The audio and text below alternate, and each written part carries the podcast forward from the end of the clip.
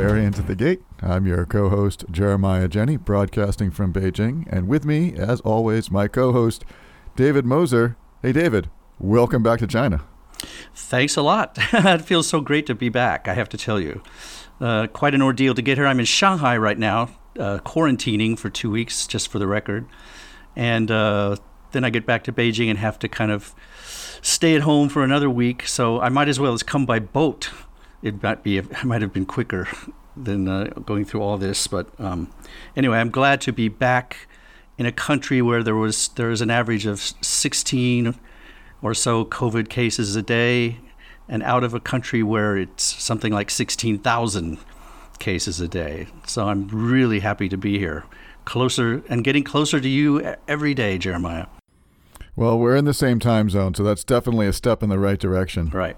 So, David, this month is the anniversary of the burning and sacking and looting of the Old Summer Palace, what's called the Old Summer Palace, uh, Yuanmingyuan, outside of Beijing, at the conclusion of the Second Opium War, sometimes called the Arrow War. And uh, David, have you ever have you been out to the Old Summer Palace, the park out there?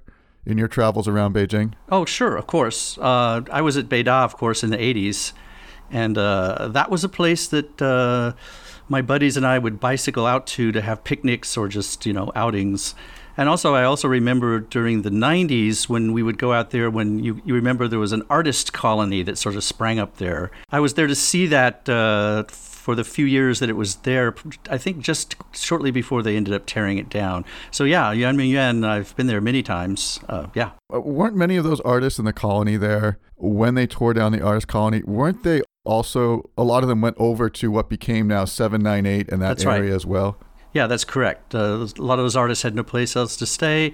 It turns out that, that 798 was this abandoned factory that at the time was not being used. It was just a, a completely uh, ruined, sort of a, you know, uh, empty space. And yeah, that was where those artists moved and kind of from one set of ruins to another in a way. Right, exactly. Yeah, I, I was. Uh, it's been. It's one of my favorite spots in in the city. Um, first of all, there's just so much history there.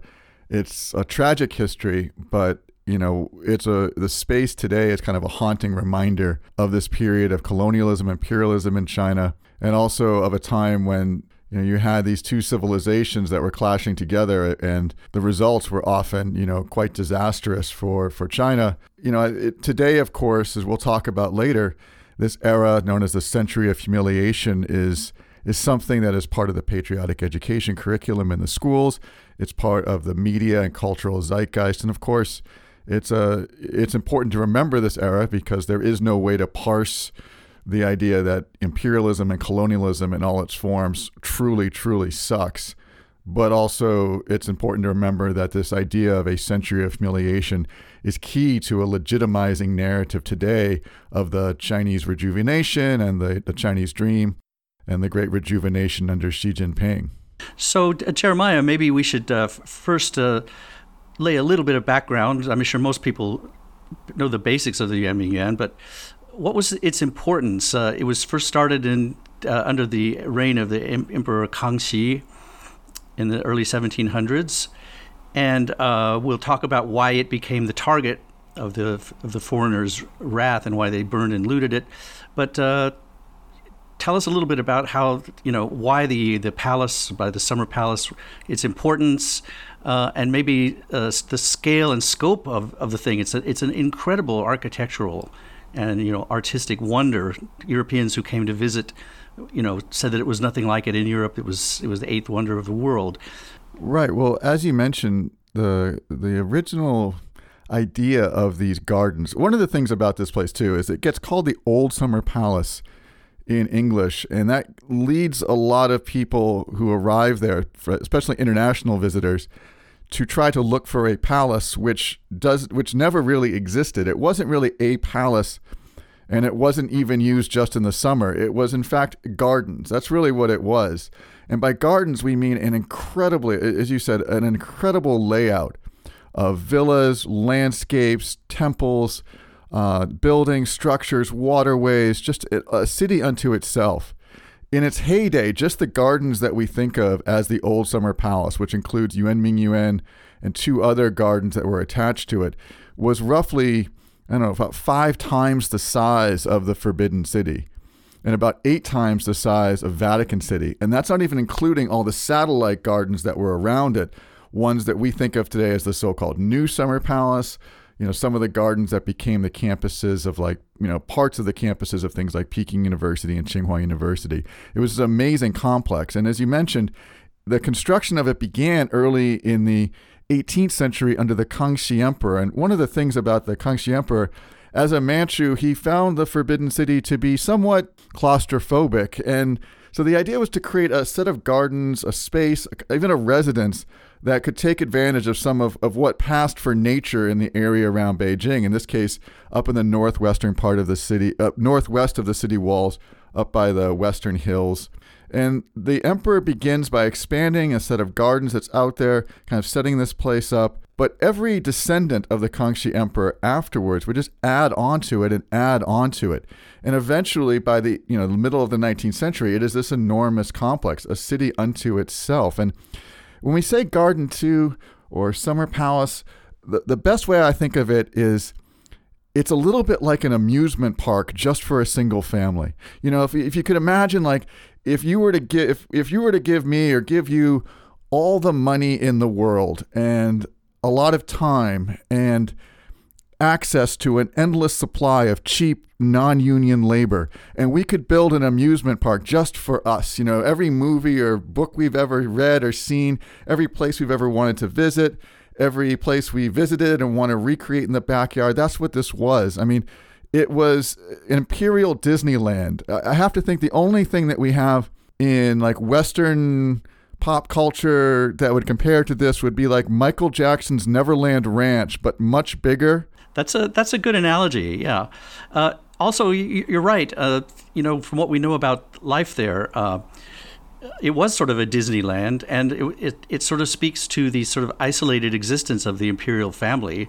Um, and one thing that I've always found interesting is that uh, the the Yongzheng emperor and maybe the succeeding emperors as well, you know, had these sort of living tableau where he and the family could, uh, the emperor and the family could observe and in, interact with the ordinary people in everyday life, but you know, at a sort of ersatz version of it.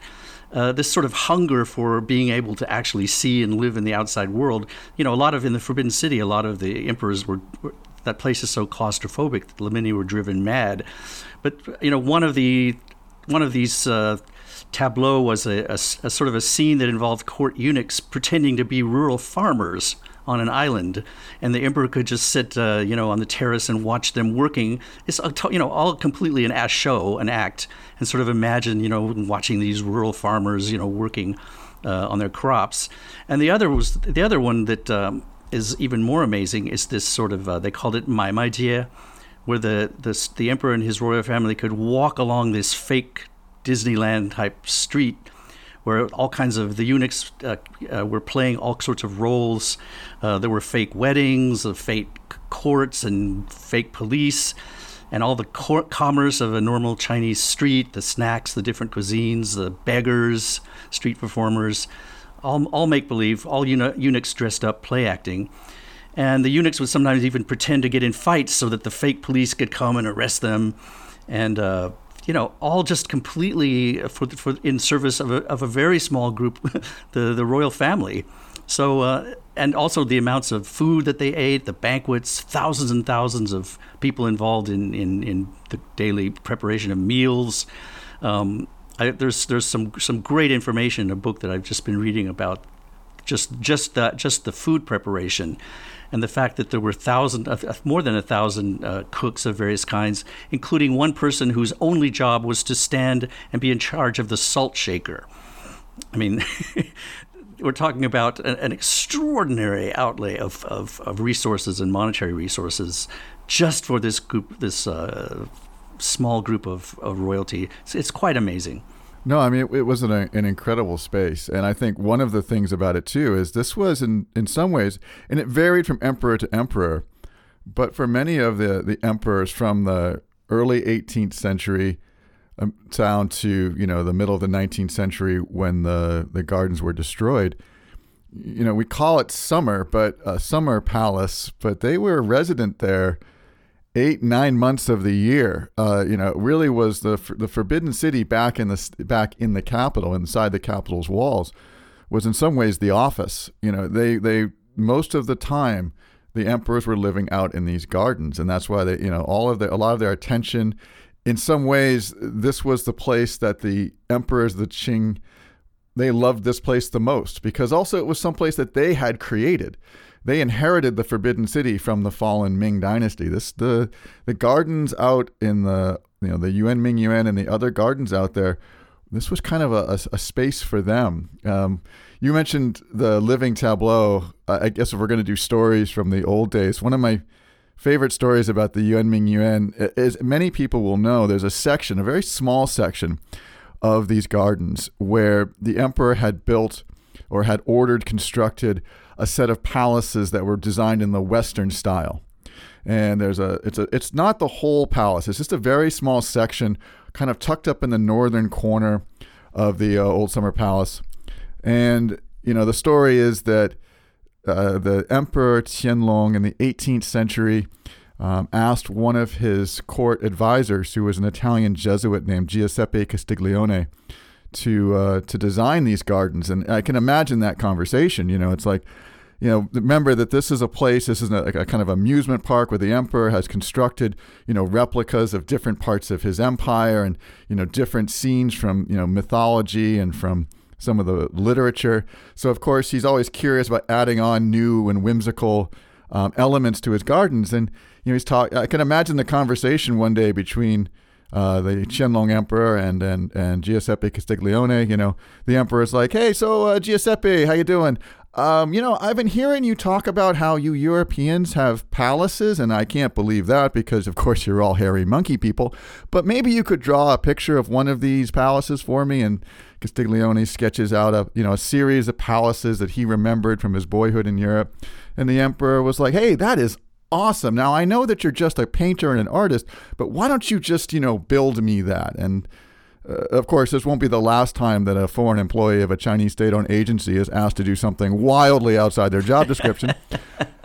and so Castiglione gets to, you know, with a couple other Jesuits and Chinese architects, constructs these, you know, Western-style palaces, and the ruins of them of these palaces are still there. They're the primary tourist attraction right now in the what remains of the old because those were the ones that were made of stone mostly. A lot of the other buildings that's were right. wood. Yeah. That's right. Mm-hmm. And uh, one of parts of one part of these Western style palaces, the one part that's actually been uh, rebuilt in a, in a, in a way so it looks kind of as it did prior to this destruction, is the Migong or the the maze. And there's a kind of a European style garden maze with a gazebo in the middle. And one of my favorite stories is that apparently the Qianlong Emperor when he was bored or on certain special occasions like the New Year's festival, would race his concubines through the maze. Like he would give them all little umbrellas, kind of like, you know, jockeys with different colors, and he would sit in the gazebo in the middle of this maze as the concubines kind of raced to him. I guess he was the referee slash prize in all of this. So I guess again, this is the, the these gardens, as, as you were saying, living tableau, banquets. This is the kind of place that emperors could do the sort of things when people with absolute power get, you know, bored. So, Jeremiah, what we need probably, or what our listeners need, is a kind of an introduction to the events and the dynamics uh, of the of the foreigners there and the and the, the emperor and, and China, uh, and the the events that led up to the conflict which resulted in the looting and burning of of the palace compound. Well, the destruction of the Old Summer Palace it, it occurs at the end of something called the Second Opium War or the Arrow War, uh, which began in 1856. Then the First Opium War, or following the First Opium War, uh, which concluded in 1842 with the signing at first of the Treaty of Nanjing between the Qing Empire and Britain, and then there were subsequent treaties with the United States, with France, with the Kingdom of Sweden and Norway. And in these treaties, the foreign powers received, you know, fairly significant concessions in terms of trade, in terms of the ports where they could, um, where they could live, where they could carry out their business. You know, there was all of these privileges that were given to foreigners to reside. It exempted some of these treaties. The reading of these treaties exempted foreigners from being arrested or tried in a Chinese court for any crimes they would commit in China. And while these were pretty enormous concessions, many of the foreign powers, almost immediately after they signed the treaties, even as the ink was drying on the paper, kept thinking like, "Wow, we could have gotten so much more."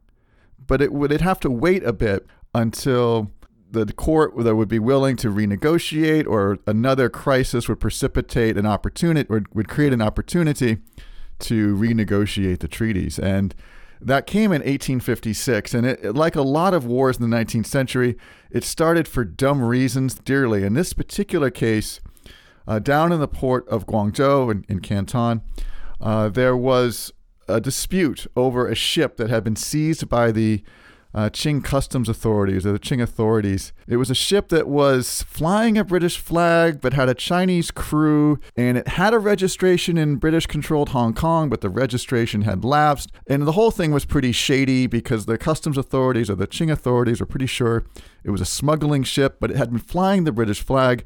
And when they seized the ship and seized the crew, the consul, the British consul in uh, in Guangzhou, Harry Parkes, who is a he becomes well known in Chinese history for his very, depending upon your perspective, um, determined stance or belligerent stance towards China. Harry Parkes demands that the Governor General of Guangzhou release this ship, release the crew. And when the Governor General isn't very forthcoming about this, Parkes decides to then open fire on Guangzhou. Um, and this kind of precipitates a crisis in Guangzhou and they send word back to London. And when Parliament hears about this, they're like, they they can't really even believe what they're reading.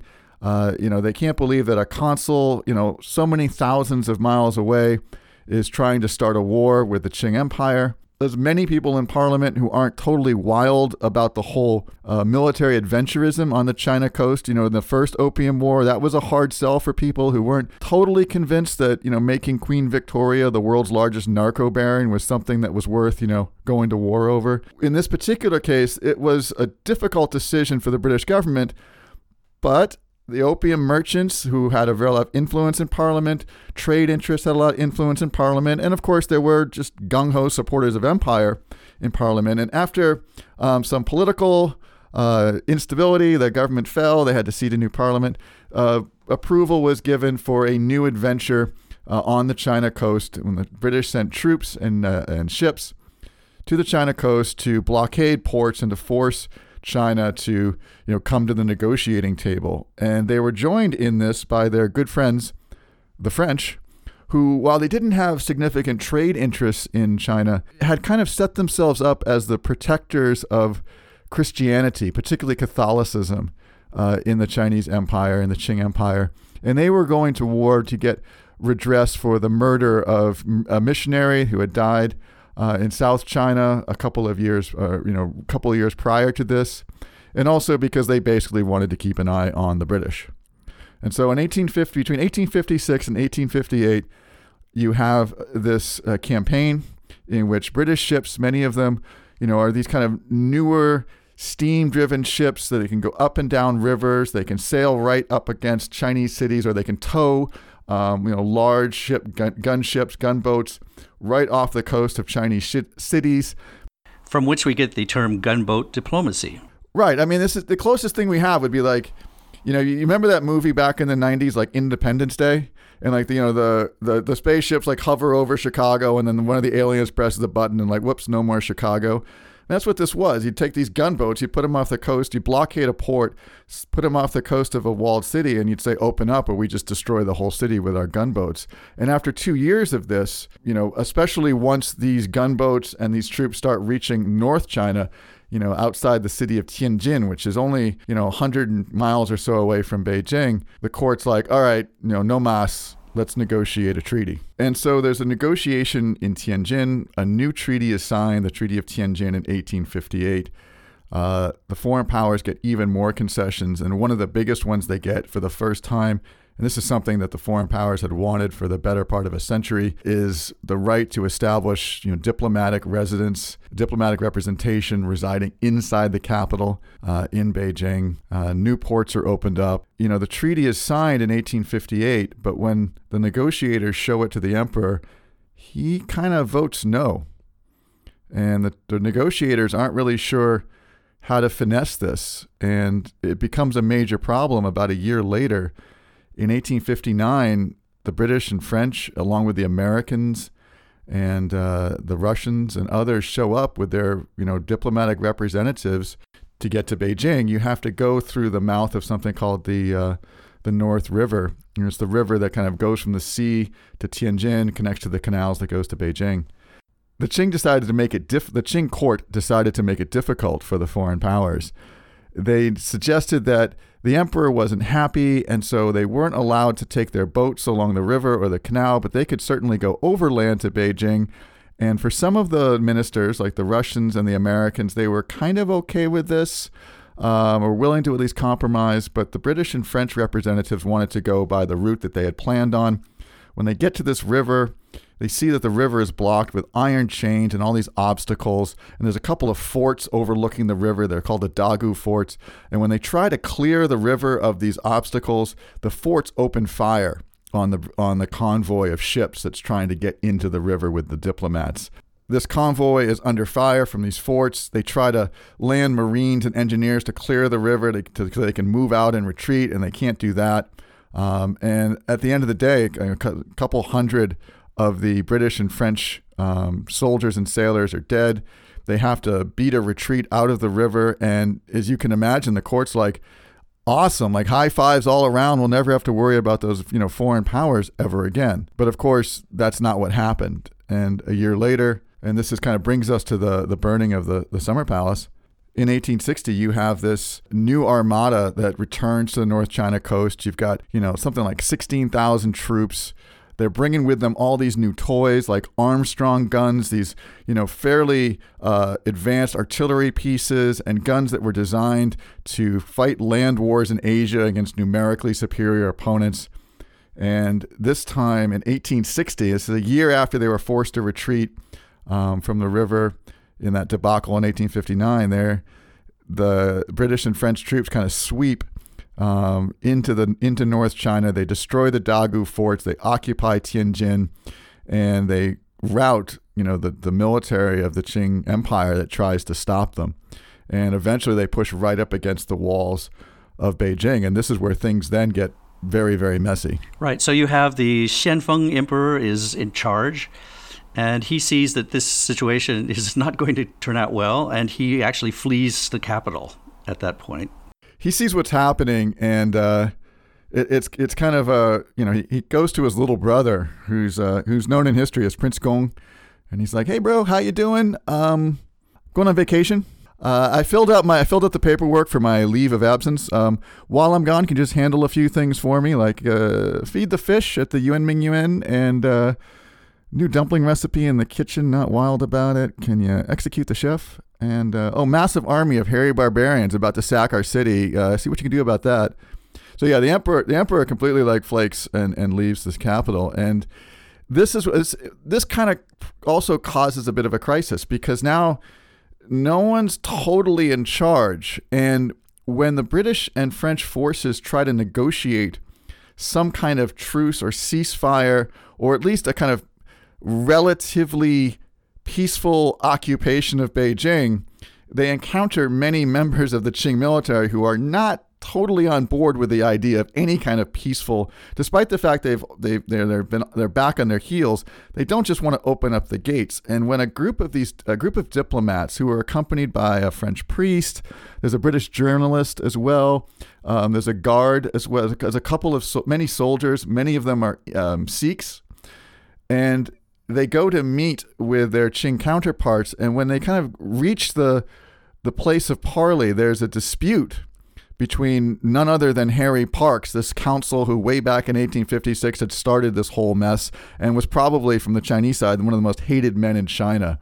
I mean, Peter Navarro looks like, you know, a you know, a Zhongguo Haoyou compared to Harry Parkes back in the uh, 1850s. And so, and as it, what ends up happening is that the, one of the commanders gives the order to round up the, the entire negotiating party from the foreign side and throws them in a dungeon inside the uh, Board of Punishments. And, you know, the, the treatment, you know, the treatment of these guys is, is, is quite brutal one of the people who gets locked up is is a guy named Henry Loch, who was a secretary to the British commander Lord Elgin.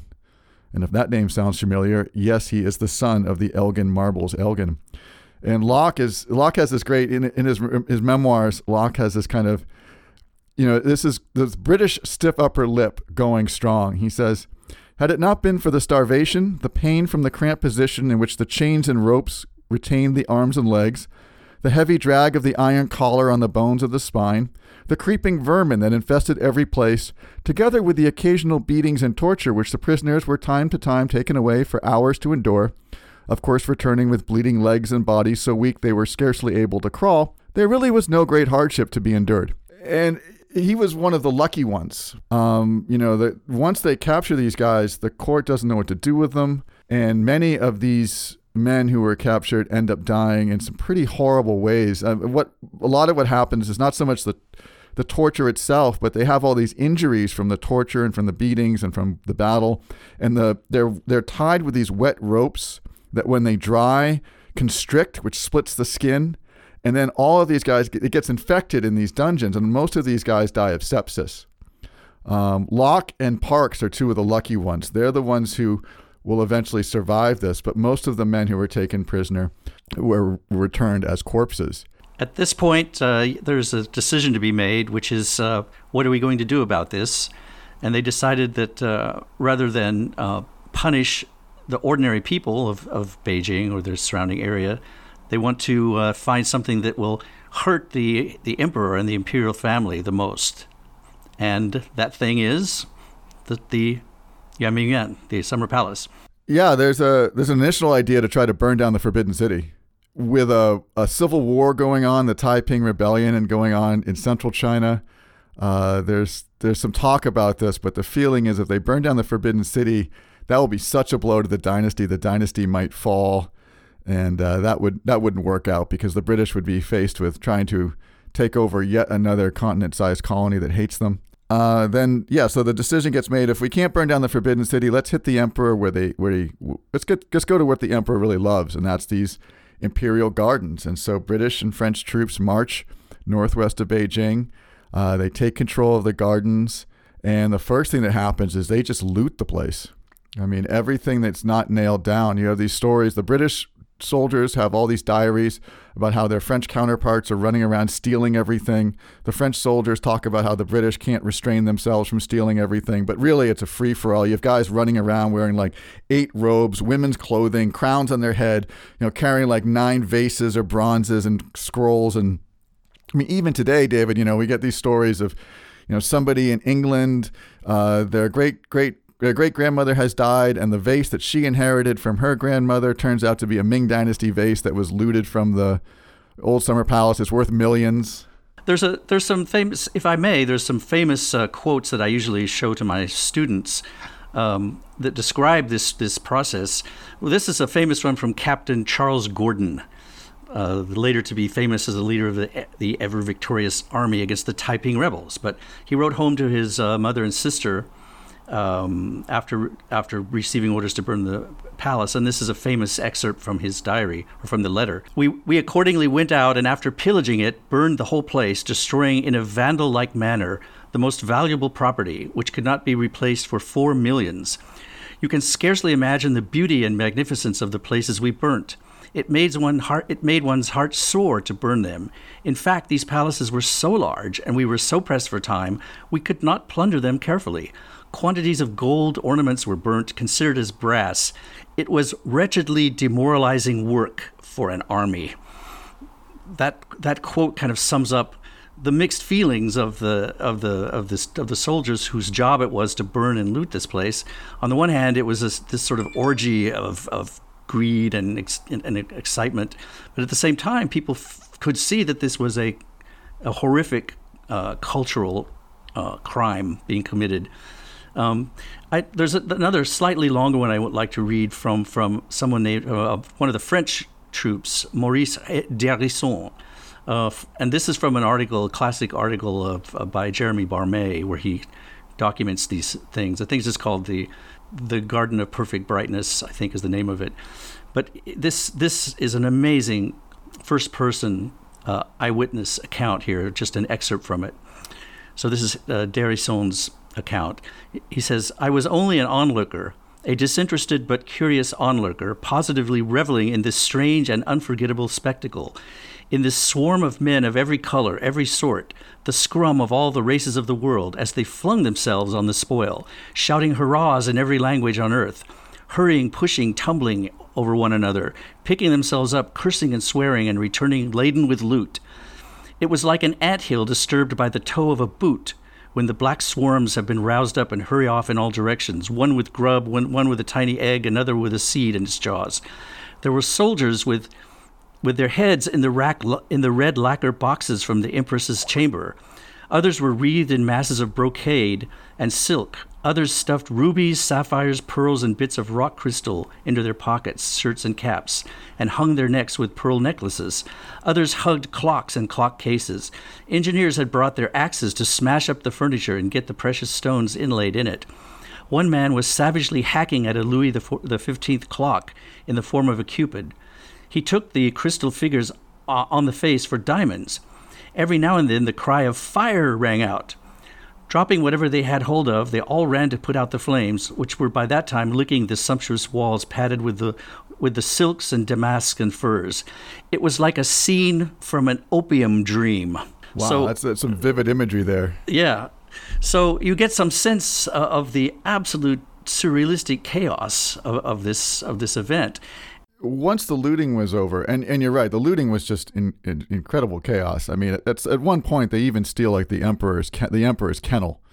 You know, they they steal all these puppies and ship them back to England for the Queen Victoria. She actually gets one of the puppies and names it Looty. Yeah, that's so ironic. this dog, they actually name it Looty. Yeah, I think there's a reason this is called the Century of Humiliation. Once the looting was done, and I think this is what makes this such a horrific act of cultural vandalism, the engin- the army engineers then went to work. And, you know, the I think a, the destruction of the Yuanmingyuan, you know, the, the systematic way that the soldiers went to each and every building that they could, looked at it as an engineering problem, destroyed it, and then moved on um, you know, it wasn't necessarily a case where they had thrown a match over the wall and walked away, or this was a case where, you know, there was a battle and the church got in the middle and it was destroyed, and that's terrible, but it was a mistake. This was a plan to level this place. And while there were some structures that, you know, may have survived a little bit, um, but by and large, this amazing area was destroyed down to the foundations. And I think that's the, when I think about this, whenever destruction is done systematically with purpose and with intent, I feel like that just adds a, a level, a level of tragedy to it that is more than even when something is accidentally destroyed in an act of war or in, in hostilities. And, you know, when you look back at this period and you look back at this event, you know, there yes, there was this incident with the, the the negotiators that kind of led to the destruction or the additional punishment that led to the destruction of the old summer palaces. And a lot of that is a lot of the Western literature, especially from that era, kind of focuses on this sort of you know justified retribution. Um, but it also, uh, you know, in any war, as you know, justified retribution can go both ways. I mean, the whole act of this war itself was just another, it was an example of foreign aggression against the Qing Empire.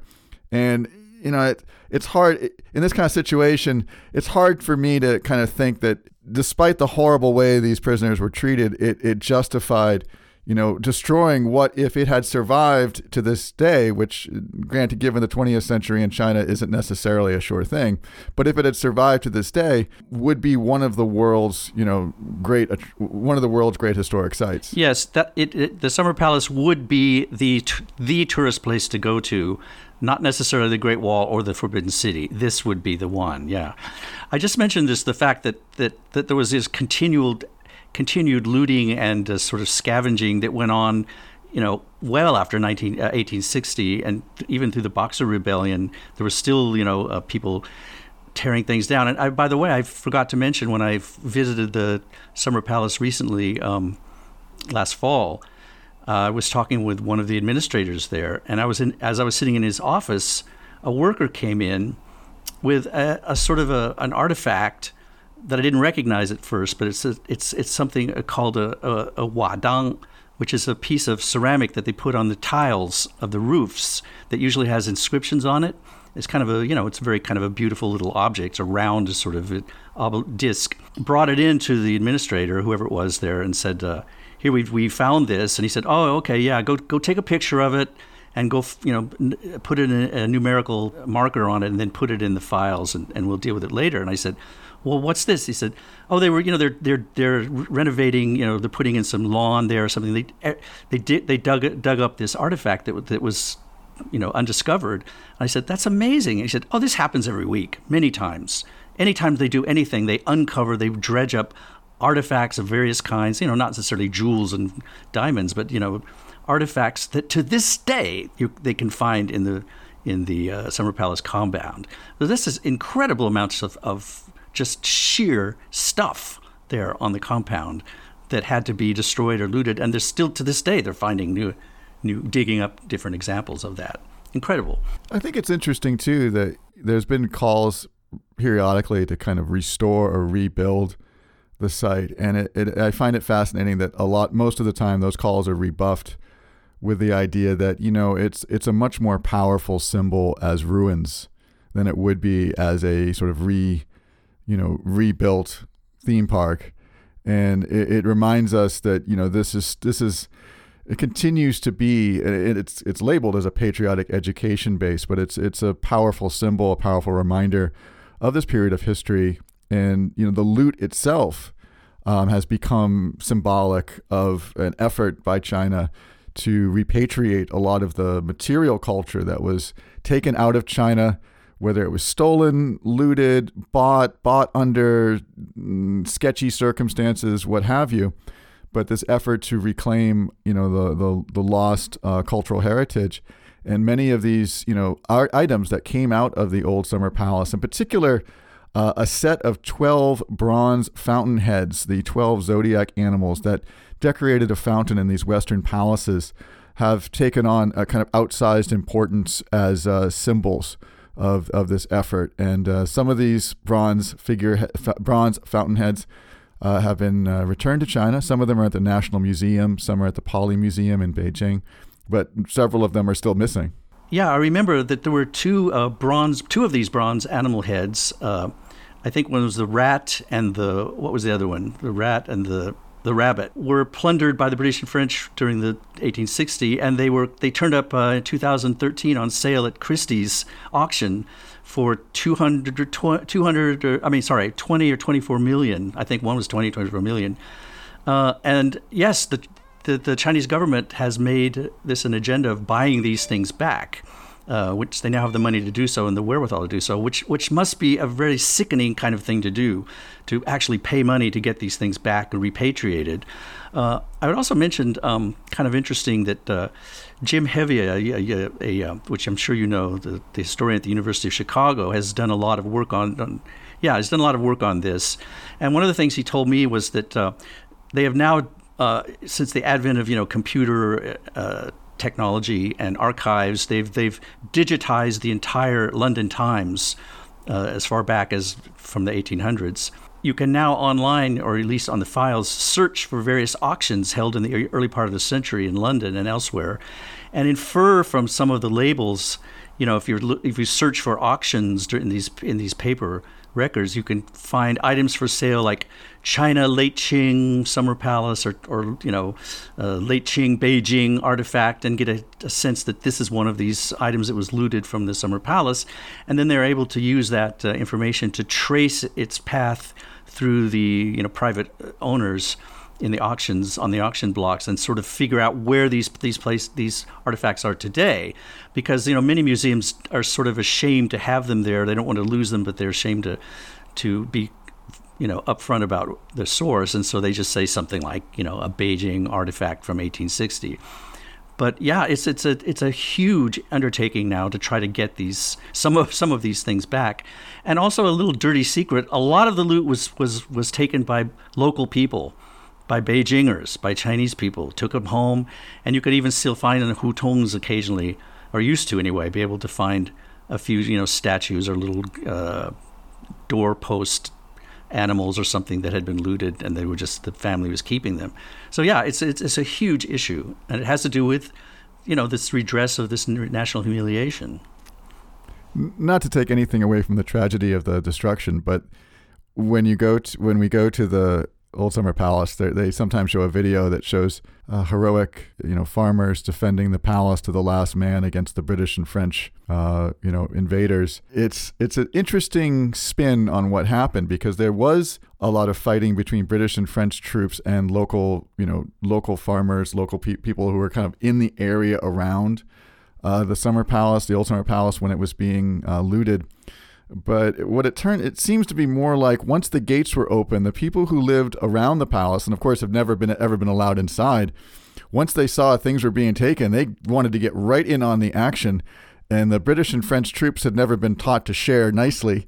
And so there was all kinds of skirmishes between who would get what. And you know, you're right. I mean, it is true that many of these artifacts disappeared into uh, into the ether here in China. But there's also, uh, you know, as you said, there's a lot of them that are still um, out in the uh, in the rest of the world too. And, and today, of course, you know we have this narrative of the rejuvenation and you know, the Chinese dream, and it, it, it's it, this whole era, this century of humiliation, becomes really important because you know, as I sometimes describe it to my students.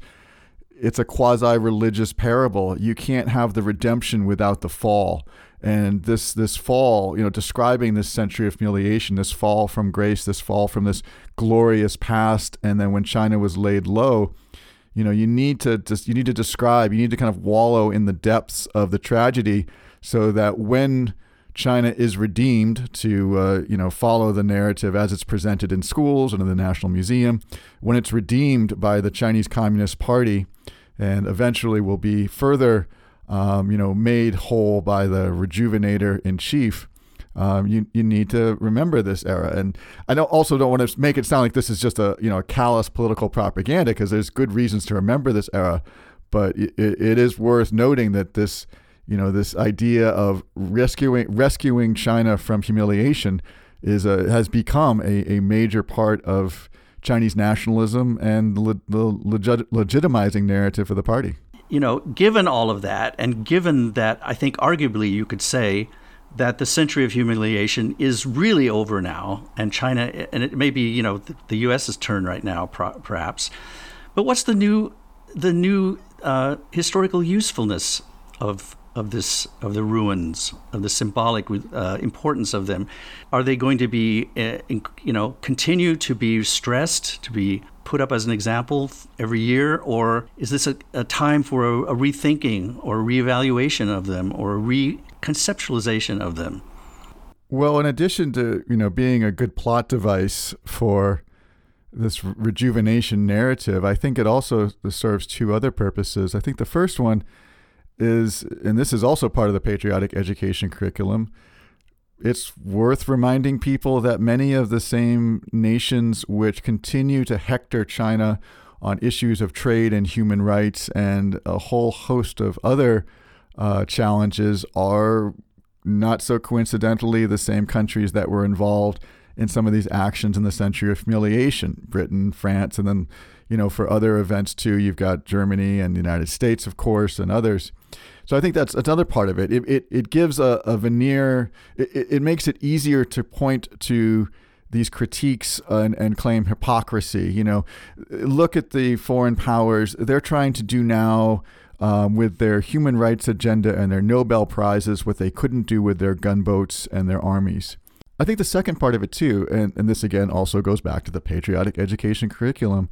When I look at those textbooks from the 19th century, David, there isn't, it lacks nuance, but there's not too much there that's different from the way I would teach it. You know, again, imperialism sucks. But when you look at the textbooks for the 20th century, it's shocking what gets left out.